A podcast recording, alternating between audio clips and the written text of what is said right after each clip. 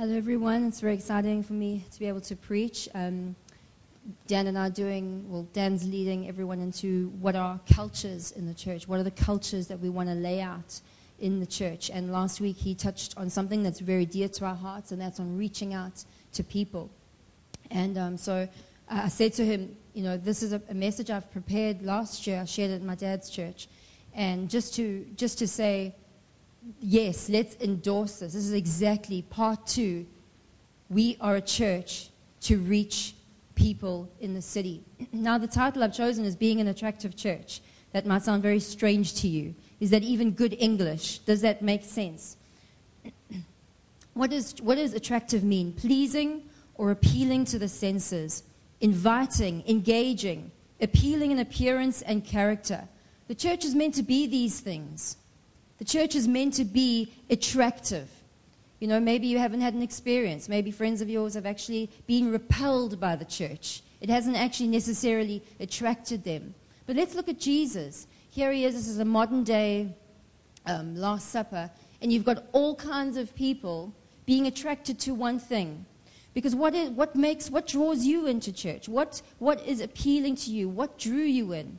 Um, you know, is it, is it slick preaching? It's, it's definitely not this venue. Um, what, what drew you in? The only thing that's attractive is Jesus. Jesus is attractive. And for us to be a church that is attractive and appealing to people, then we need to be like Jesus. Jesus had a heart for the lost. What does lost mean? In the original Greek, the lost means broken beyond repair. My gran and my grandparents are very dear to me, and she gave me, they don't have much, so she gave me this little amount of money, and I went out and I bought this beautiful vase, and it was just very dear to me, and I always kept it in the center of my table. And, and one day Dan walked up to my room and, and was like, I'm so sorry. It's like, what did you do? I broke the vase. And of course, I was devastated. And he rushed out the house and he went and got um, glue or something. And there he was out. He was putting this thing back together. And I mean, it looked a bit different, the color, but I was happy that it was together again and it was usable and it was there again and flowers back in. And I'm happy and that's fine. And then we were moving things around the house and we were getting tense and no, move this and no, that.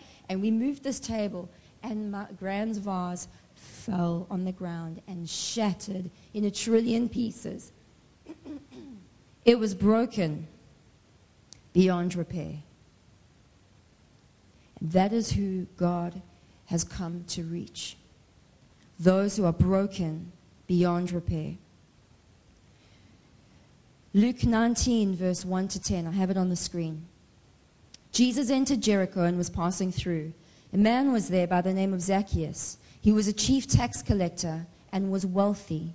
He wanted to see who Jesus was, but because he was short, he could not see over the crowd. So he ran ahead and climbed a sycamore fig tree to see him, since Jesus was coming that way. When Jesus reached the spot, he looked up and said to him, Zacchaeus, come down immediately. I must stay at your house today. So he came down at once and welcomed him gladly. All the people saw this and began to mutter, He's gone to be the guest of a sinner. But Zacchaeus stood up and said to the Lord, Here and now, I give half of my possessions to the poor, and I've cheated anybody out of anything. I will pay back four times the amount. And Jesus said to him, Today, salvation has come to this house, because this man too is a son of Abraham. For the Son of Man came to seek and save the lost. What I love about Jesus, what's so attractive about Jesus in the story, is that he's inclusive. Here he is, surrounded by a crowd of people that is following him, and yet he is looking out for the money hungry, ambitious, short man climbing a tree. That who he's looking out of, out for. I love that Dan and I hate exclusivity. It's one of our pet hates. And this church will never be exclusive. We will have a culture of inclusivity. Imagine, I'm sure for some people, you know, we'd love to attend, all the jocks would love to attend the same church. Talk about how many push ups they've done, how many sit ups they've done. And then maybe, maybe the businessmen, they all want to join the same church that they can just be black and white. Come on, none of this worship stuff, none of this frills and spills. Let's just do this and that. You know, and then maybe there's the, the organic types. We talk about organic food all day and what's healthy and what's, what our washing powder should be. And, you know, then they just, let's, let's just form a church around that and we all click and we all just get on, you know, and there's no worries. And what about a hipster church? Let's just make church cool, you know? Let's just be all cool. You're not cool enough, you're not cool enough, but we just get each other. You know, unfortunately or fortunately, God knows what's best, and He puts us all together. And He calls a church. All types of people are, that are drawn to Jesus because He is attractive. No one ever feels like they are not accepted by Jesus. So there's a crowd following Jesus, and his heart's looking out for the outcast. And why did they say, Jesus, he's, hanging, he's a friend of sinners? In those days, it was to identify. If you're hanging out with someone, it means you're identifying with them. You're like them. You're guilty by association. Okay, so, but Jesus, you're a good man, and, and Zacchaeus is a bad man. So, surely, Jesus, you should be rebuking him. You should be preaching to him. You should be tuning him. But hanging out with him at his house, partying, laughing, doing life together, don't get you. That's, that is not on. You know what they said of Jesus in his day? Matthew 11, verse 19 The Son of Man came eating and drinking. They say here is a glutton and a drunkard. They're calling Jesus a drunkard. What, we, what, what would we call him if he was here in Dubai?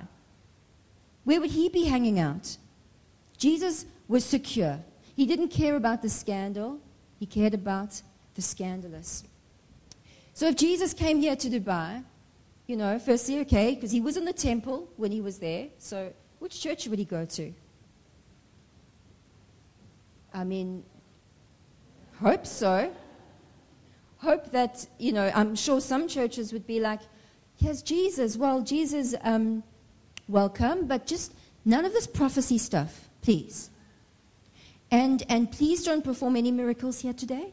I'm working on a series on Lamentations for the last year, and no one must interrupt this series. And then after that, we will see if, if you can say something. But nice to have you. It's all about you. And what about during the week, the everyday life? I know that whatever he did and chose to do here in Dubai would shake me, would rattle me. Maybe he'd be brunching it up on a Friday after church. What's he doing? Brunch? Expats? 500 dirhams? He's there. Because why? He is surrounding himself with people who are broken beyond repair. What Zacchaeus said, the amazing thing about Zacchaeus is he spends this afternoon with Jesus. There's no recording about Jesus saying, okay, now change your life, preaching to him, any rituals, any sort of religious thing. All he did was hang out with him, but Jesus was so attractive that it caused Zacchaeus to say, Here and now, I give half of my possessions to the poor. Do you know how wealthy this man must have been? Right now, I give, and he's publicly saying this in front of all his people, so he can't go back on his word. Here and now, half of my possessions to the poor. And the other half, out of the other half, the, the, whatever I, whoever I've cheated, I want to pay four times back the amount. So, not off tomorrow, once I've planned my family holiday, once I've planned my retirement package, once I've put money aside for the baby that's coming, right here and now, you are worth giving everything up for. That's how attractive Jesus was. You know, we also assume to know how people are doing. Oh no, Zacchaeus, he's so wealthy. Have you seen who he's hanging out with? He's so far from God. And so we don't reach them. But yet, look how close he was into giving everything over. I mean, this week we saw on Twitter Matthew McConaughey's just won the Oscar. He's reading this book that Dan was talking about last week that he gave to his grandfather, The Case of Christ, Lee Strobel. Matthew McConaughey's just won an Oscar. He must be so far from God. Well, he's searching in the right places. He seems to be close to God. So if people that, if just, you just assume, oh, they're wealthy, they this, they that, they, far, they, you know, I mean, then Hollywood would be a very happy place. But through all of the facade, there's brokenness. There's people that are broken beyond repair that we need to reach out for. T.D. Jakes, if you know T.D. Jakes, he's a, he's a man of God, and he honored this one old lady, and he said, You know, she is the only one. She said, he said, When I was backslidden state, people came for me, uh, they texted me, emailed me, they called me, you know, they, they said, Come. But this lady came to my house and she fetched me. And T.D. Jakes has this awesome ministry because he honored this woman who actually took the time to go and fetch him. You know who will welcome the lost if the church doesn't? The world. I love X Factor, love it. I love seeing the new talent. And, um, and I love, what I love about X Factor is that the first performance, you never know what's going to come out of their mouths. And it's not just in this little small room in front of judges, it's in front of like thousands and thousands of people. And you know, often they tell the sob story, but it just seems so real. They stand up there and they will just say, Well, I've just come out that I'm gay with my parents, and my parents have rejected me. They want nothing to do with me. And what do the judges do? We, how can we'll love you. We'll take you in. And there he is, forever lost, because the church looks down upon and rejects. That is not the heart of God. It was Jesus' mission and assignment from the Father. John 3, verse 17. For God did not send his Son into the world to condemn the world, but to save the world through him. John 3:16 For God so loved the world that he gave his only son that whoever believes in him shall not perish but have eternal life. So if Jesus is a friend of sinners, that means God is a friend of sinners. So Jesus said that everything he did was because of who his father was. If you've seen me, you've seen the Father. And so it must be on God's heart to save the lost. It must be on God's heart to reach those who are broken beyond repair. Matthew 18, verse 11 the Son of Man came to save that which was lost. That was the purpose of Jesus when he came. Luke 5, verse 31 to 32 Jesus answered them, It's not the healthy who need a doctor, but the sick. I have not come to call the righteous, but sinners to repentance.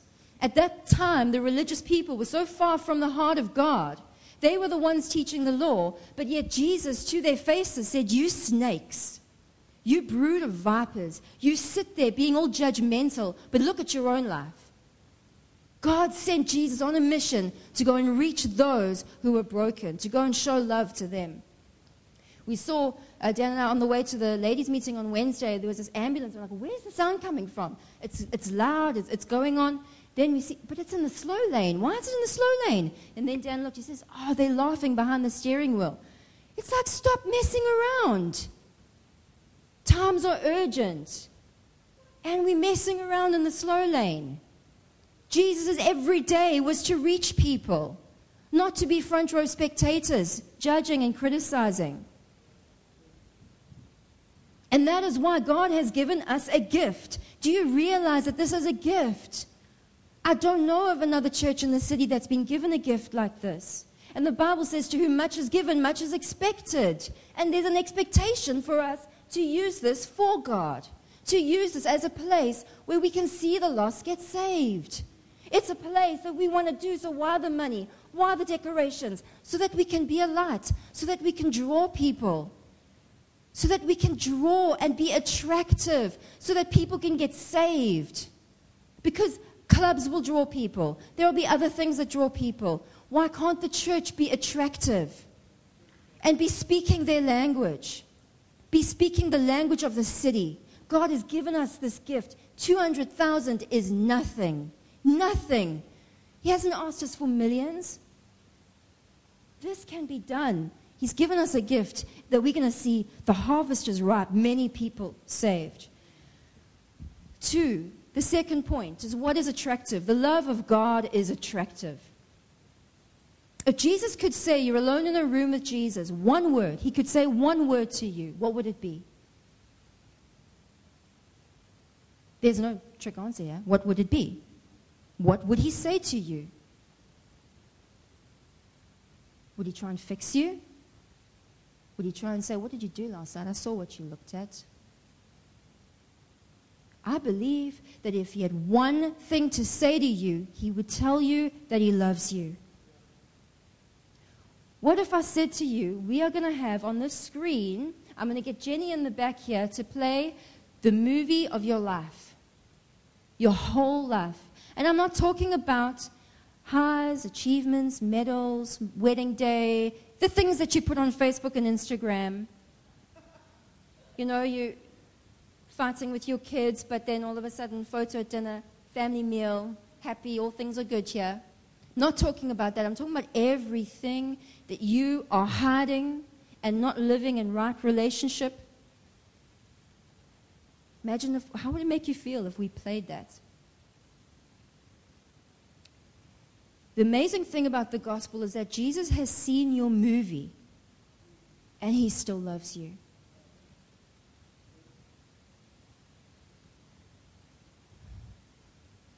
Some of you are so far from God that you haven't heard God say, I love you to you in a very long time. You haven't heard those words. If you haven't heard or experienced or sensed the love of God, then I must say that you are believing a lie that started in the garden where you have sinned and you have to run from God. You, you are not good enough to receive His love. You are not good enough to accept God's love. And so you run and you hide. It is the goodness of God that leads to repentance.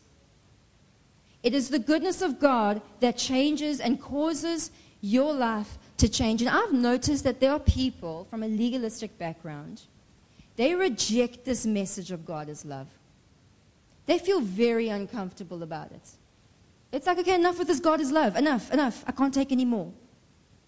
But you're a Christian and you're a believer and you love the Bible. No, no, but enough of this love. You know, you just, enough. How crazy is it? Imagine just you looking at your child. Imagine the, the heart for Colin Karras, love overflowing for Fion and hope. It's like, I love you, I love you, I love you. You're so adorable, you're so cute, I want to squeeze you, I love you. And the kids are saying, No, enough, enough. Only a measure of your love will do, please.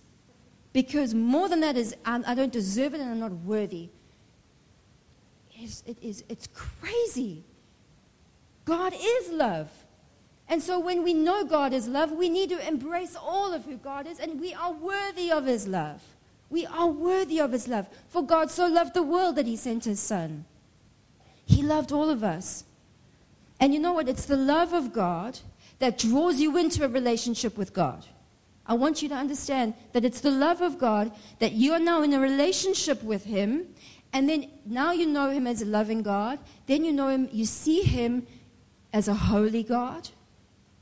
And then you see him as a God that you revere, and you begin to, to change your life as you get to know this holy and pure and righteous and just God.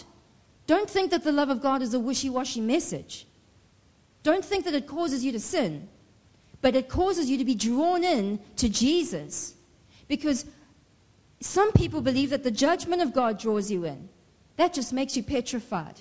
That just keeps God at arm's length the whole time. And then once you do know, maybe some people have got to know God through fear, so they, they keep him at arm's length, then they will never know the love of God. They'll never know the other aspects of God. But if you enter God through love, you will get to know all of who He is. City Lights will be known as an attractive church who is a loving church, loving to all kinds of people. The third point is grace and truth are attractive. Let's turn to John 8, 8. It's on the screen. John 8, 1 to 11. Jesus returned to the Mount of Olives, but early the next morning he was back again at the temple. A crowd soon gathered and he sat down and taught them. As he was speaking, the teachers of religious law and the Pharisees brought a woman who had been caught in an act of adultery, and they put her in front of the crowd. I'm just saying, that how did these religious laws catch this lady in the moment? What were they doing there? Anyways, teacher, they say to Jesus, the woman was caught in the act of adultery. The law of Moses says to stone her. What do you say? They were trying to trap him. Don't you love that? Have you ever been trapped by a religious person? I'm not talking about other religions, okay? I'm talking about religious people in Christians. They're the worst. They try and trap you all the time. So don't worry, it happened to Jesus. They were trying to trap him. They were trying to trap him into saying something they could use against him. But Jesus stooped down and wrote in the dust with his finger. They kept demanding an answer, so he stood up again and said, All right, but let the one who has never sinned throw the first stone. Then he stooped down again and wrote in the dust. When the accusers heard this, they slipped away one by one, beginning with the oldest, until only Jesus was left in the middle of the crowd with the woman. Then Jesus stood up again and said to the woman, Where are your accusers? Didn't even one of them condemn you? No, Lord, she said. And Jesus said, Neither do I. Go and sin no more. This is a passage of scripture that is going to be a culture in our church that you need to memorize when people try and trap you. Jesus told the woman accused to go and sin no more. It wasn't a threat. He wasn't interested in condemning her past, he wanted to rescue her future. Jesus is not your accuser, he's not your prosecutor, he is your rescuer. Jesus rescues us. Someone converted to Christianity and said what he found most attractive about Christianity is that in their religion, people die for their God, but in Christianity, it's God dying for us. And what Jesus demonstrated in this above text is grace and truth. Grace because she was clearly in the wrong, truth because she said, Sin no more. John, verse 1 to 14 The Word became flesh and made his dwelling among us. We have seen his glory, the glory of the one and only Son who came from the Father, full of grace and truth. It also says in NLT, he was full of unfailing love and faithfulness. You know, something irritates me when, when we can't have, it's like when you start speaking about truth, the grace people are like, oh, but there's always grace. Come on, there's just grace. And then when you speak about grace, then the people are like, no, but you know, you've got to have truth. In Jesus is the fullness of grace, and in Jesus is the fullness of truth. And so when you push into Jesus, you will know both grace and truth. You know, when people hear about grace, they often say, okay, well, then are you telling me? So now they're sitting there, they don't have a really real relationship with God or desire for Him, but are you telling me that there's grace so I can sin and do whatever I want? And God will just keep coming back, coming. Those people do not know Jesus.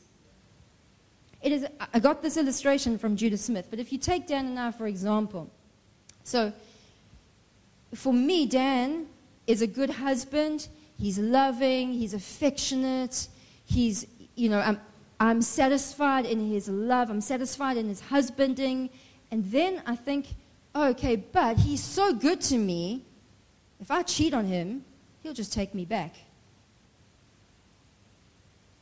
That is a very strange and warped thinking. But that's what people think when they misunderstand grace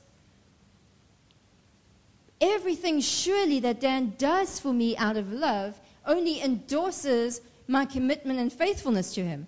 Surely that everything he's doing, it's like, wow, thank you. I love you too. And so that is when you get to know God and you have sinned because we have all sinned and fallen short of the glory of God. And so when we come into God's presence and we say, I am sorry, and we God's like, but I love you. And then you're like, wow, you love me even though this? And you start to change your life because you want to please Him, because He's so good to you.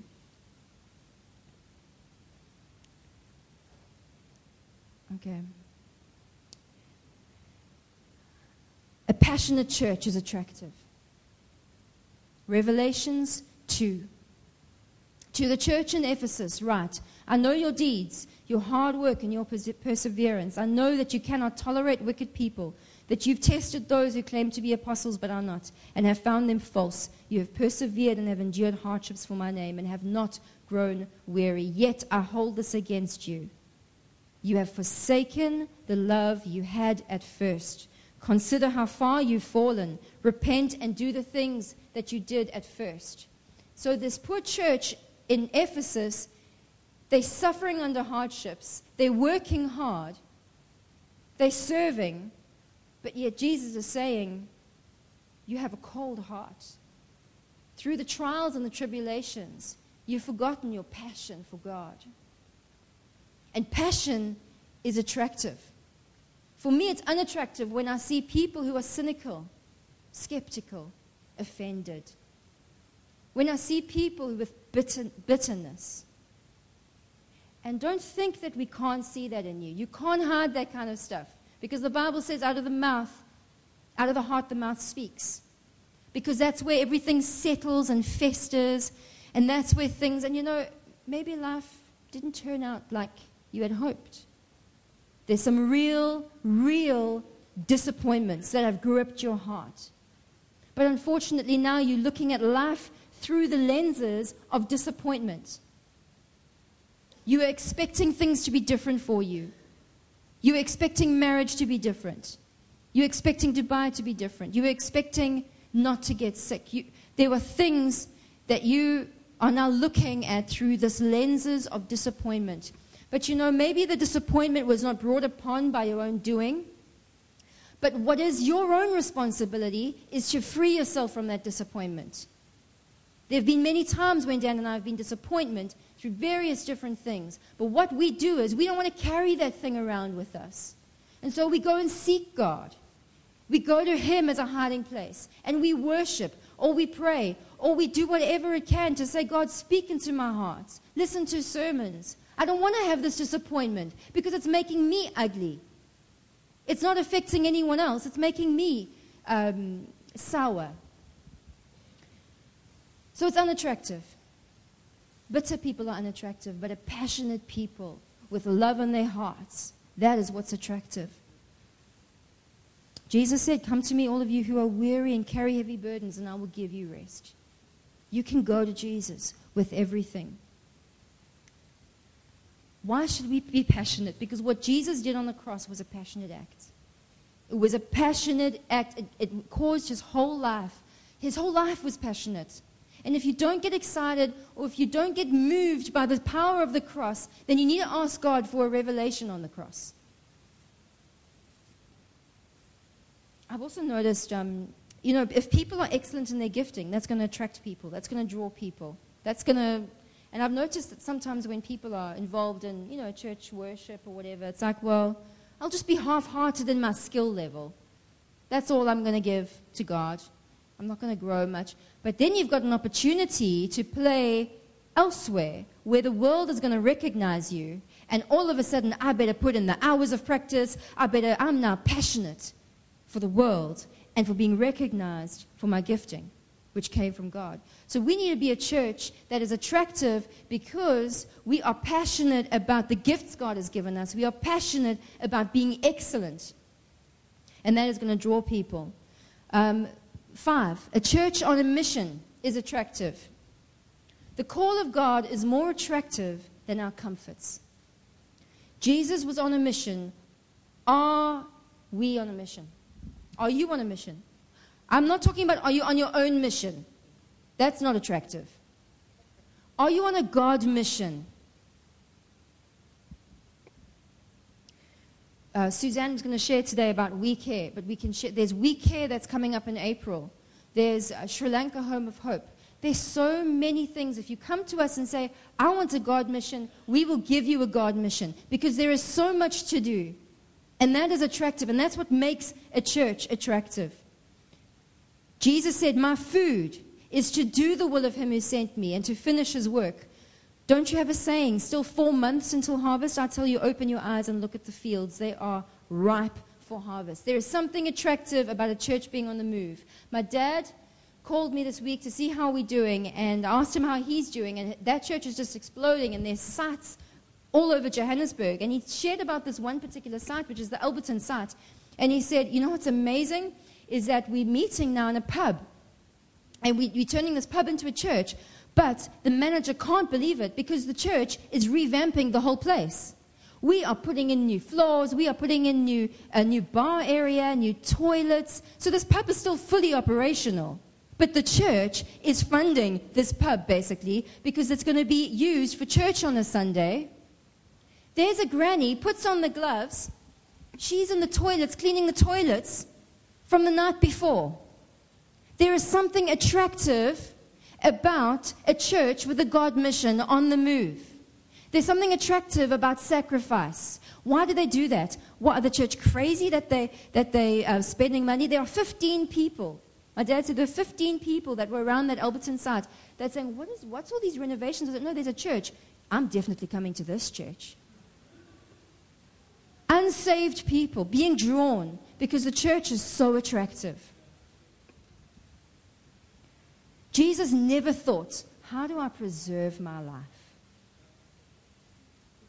He thought, How do I save others? How do I set them free? How do I open up my wallet? How do I bless others? How do I give others a lift to church? Back when, about 10 years ago, I used to lead a, a high school students' open lounge. And Bridget's daughters were in there, in my group. And there was a particular girl there that could only get to my house if I picked her up. Now, the group's in my house. So, besides setting up and doing all those other things, I had to get into my car, drive, go and pick her up, come back to the group, greet everybody, preach, afterwards take her back all the way home.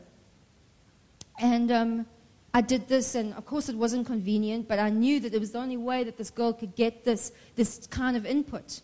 And I'd come to Dubai, and Dan gave me a call and said, Starla, she's died of a heart attack. High school student. I'm so glad that I don't have any regrets. And that I went out of my comfort zone, left my house where I'm hosting it, went and fetched her. Was there one moment where Jesus lived for himself? Right through Scripture, you see a loving example of how we should live, mindful of others, on a mission, never exalting our comforts above the call of God. There's these mad nominations that JLT started. There's something attractive about being tired and going to open lounge and having to prepare and having to give and having to go out to the laborers and give them what stuff that was so exciting for them a breakfast basic needs clothes our open lounge is going to Sharjah on Monday to, get, to give blankets where, where, where guys are using their clothes as pillows. Is it convenient? Been working the whole day. Imagine telling your friends you're working all day. Some of you don't see the point, maybe, of an open lounge. But we gather together because we're a church on a mission. And we don't look inward, but we look, how can we Yes, we would love to save our money and put it there, but no, now we're gathering money together to reach people that don't have anything. And it's going to always be like that. God's going to keep stretching you and stretching you and stretching your faith and stretching your wallets and stretching your finances because it belongs to Him. Our last point is a church that is attractive understands the gospel. Chris, you, you're welcome to come up and play. Who are all the Apple people in the house? Apple products. You love Apple products. I often say if people were as passionate about Apple products as they were preaching the gospel, this world would be transformed. I mean, if you have you ever had an argument, you don't even try because they swear by Apple. We are sitting with two broken Apple products in our house right now. But that's what people do. They put their faith in things that fail. We need to be putting our faith in Jesus who never fails. We sang today, His love never fails, He never changes. Who is the hero of your story? Do you understand the gospel? That you're not the hero of your own story, the hero of your own life. When people come and have conversation with you, what do they get out of it? Oh, she seems to be quite quite perfect. Things, ducks in a row, everything is there. And, or is God the hero of your story? Are you telling people how God's come through for you in a particular area? How you were trusting God for finances and He came through. You were trusting God in your business and He came through. You're trusting God for salvation for your children and He came through. Is that part of your conversation? Or is it all about you? I want to close with this thing that Dan's read before on the gospel. The gospel is for the burnouts. the broken, and the broke. For the drug addicts, the divorced, the HIV positive, and the herpes ridden. It is for the helpless, for those who have no hope, for the outcasts that have been created by the church, and for the outcasts of our society created by us. It is for those who are the most serious of kinds. The gospel is for the brain damaged, the incurably ill, for the barren, for the pregnant too many times, for the pregnant at the wrong time. It is for the overemployed, the underemployed, the unemployable, and the unemployed. It is for the swindled, the abused, the shoved aside, the left aside, the replaced, the incompetent, and the stupid. It is for the emotionally starved and the emotionally dead. The kingdom of God is for the bigoted, the murderers, the child molesters, the brutal, the drug lords, the terrorists, the perverted, the raging alcoholics, the gamblers, the overconsumerists, the incredibly ugly, the ignorant, the starving, the filled, the filthy, the filthy rich. The gospel is for everyone. We are a church for everyone. That is our culture. We will not turn anyone away. Let us be, as we lay down these cultures over the next few weeks, let us be ready and prepared for when, as God's given us this gift, as when we're fully running. God can send people to us because He knows that, that is a church after my own heart.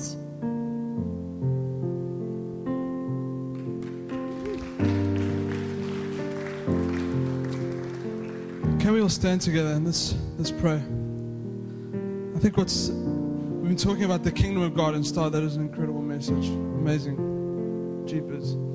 Um, and I remember hearing a story. A friend of mine leads a church, and there's this hobo that came to the church, and a whole bunch of people, instead of he had been teaching on the same thing renewal, we call to renew cities, we call to bring the gospel, the goodness of Jesus. And this guy came in, and uh, smelly, whatever it is, a few people in the church gathered around him, taught him a few skills.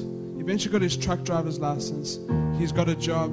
He's, he's adding back to society. He's adding back to the church. And I think the saying that Star's picked up the heart of the Father this morning. That uh, we need to honestly get out of our circles of ourselves. And we live in a city where there's people that are broken, hurting. And we, we, we're so looking for almost a church that's, that's going to bring that, those kind of people. We are that church. That's what Star's saying. We are those people. We are, we are Jesus to society. We don't have to wait for Jesus to physically come down and sit amongst sinners and sit amongst people who don't know Him, the sick, the hurting, the lonely. We are those people.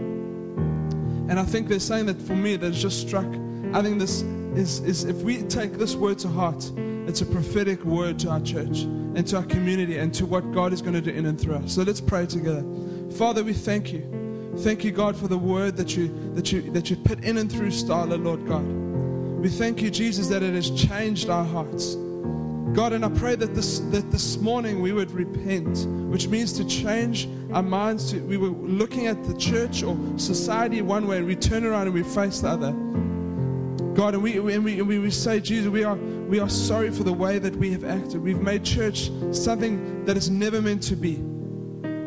God, and let this church be, always have open doors. Let this church always have, have, be where there's people coming that are hurt, broken, in desperate need of you. Father, you came to seek the, the sick. You, you, you came to not people that are well, but people that are unwell.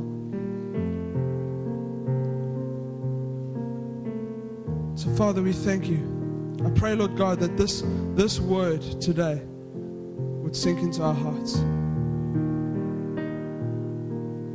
God, we were broken beyond repair, and you saved us. And while everyone's eyes closed, not everyone, I mean, I know a lot of you, but if you have never given your life to Jesus, which means that you know that you, that beyond a shadow of a doubt, that you are in your sin, there's no way of you getting out. You are broken beyond repair. You've never repented. You've never said, Jesus, come be Lord of my life. Because there's, there's, a thing that happens in that moment you give your life to Christ. It's, it's, he, he somehow gathers all those messed up pieces of the pot that Starla was talking about, the vase, and he just supernaturally brings it together. So if you have never given your life to Christ, I'd like you to raise your hand, and we want to pray for you. It's good. Father, we thank you, God, for your word. We thank you, God, that your word is like a fire in our, in our bones, Father. And I pray, Lord Jesus, that, that, uh, that going into this week, God, we won't just leave here today and forget that this profound message that you have spoken to us. And I pray, Lord God, it would just it would sink so, so, so deep into our lives and into our hearts. Can we all do that together? Can we make a commitment in our lives? Because we pray for the lost, we pray for people to be saved, we pray for all of that stuff, but we are the answer to our prayers. So let's just say, God, here am I, use me. You can say it out loud, you can say it in your heart, it doesn't matter. Just say, God, here am I, use me. Would you open up our eyes, God? We, if we if we honestly open our eyes in the city, we we see so much hurt and pain around us.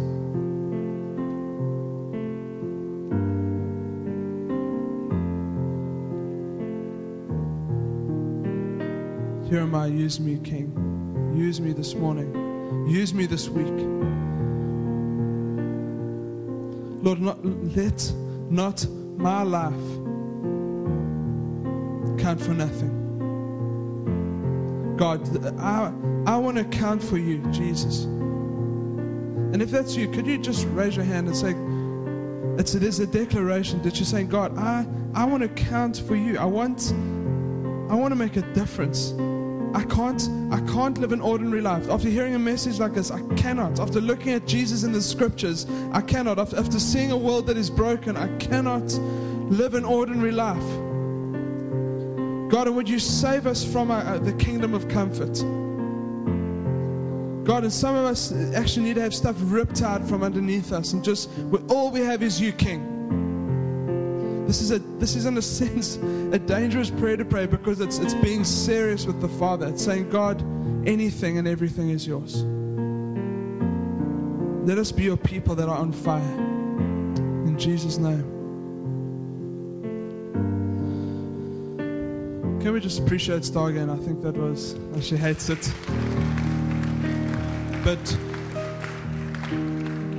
profound keyword I was just taking notes the whole time, even though I can get the notes from her. But uh, thank you, Star. Thank you, everyone. Let's let's seriously be that. Let's be Jesus this week.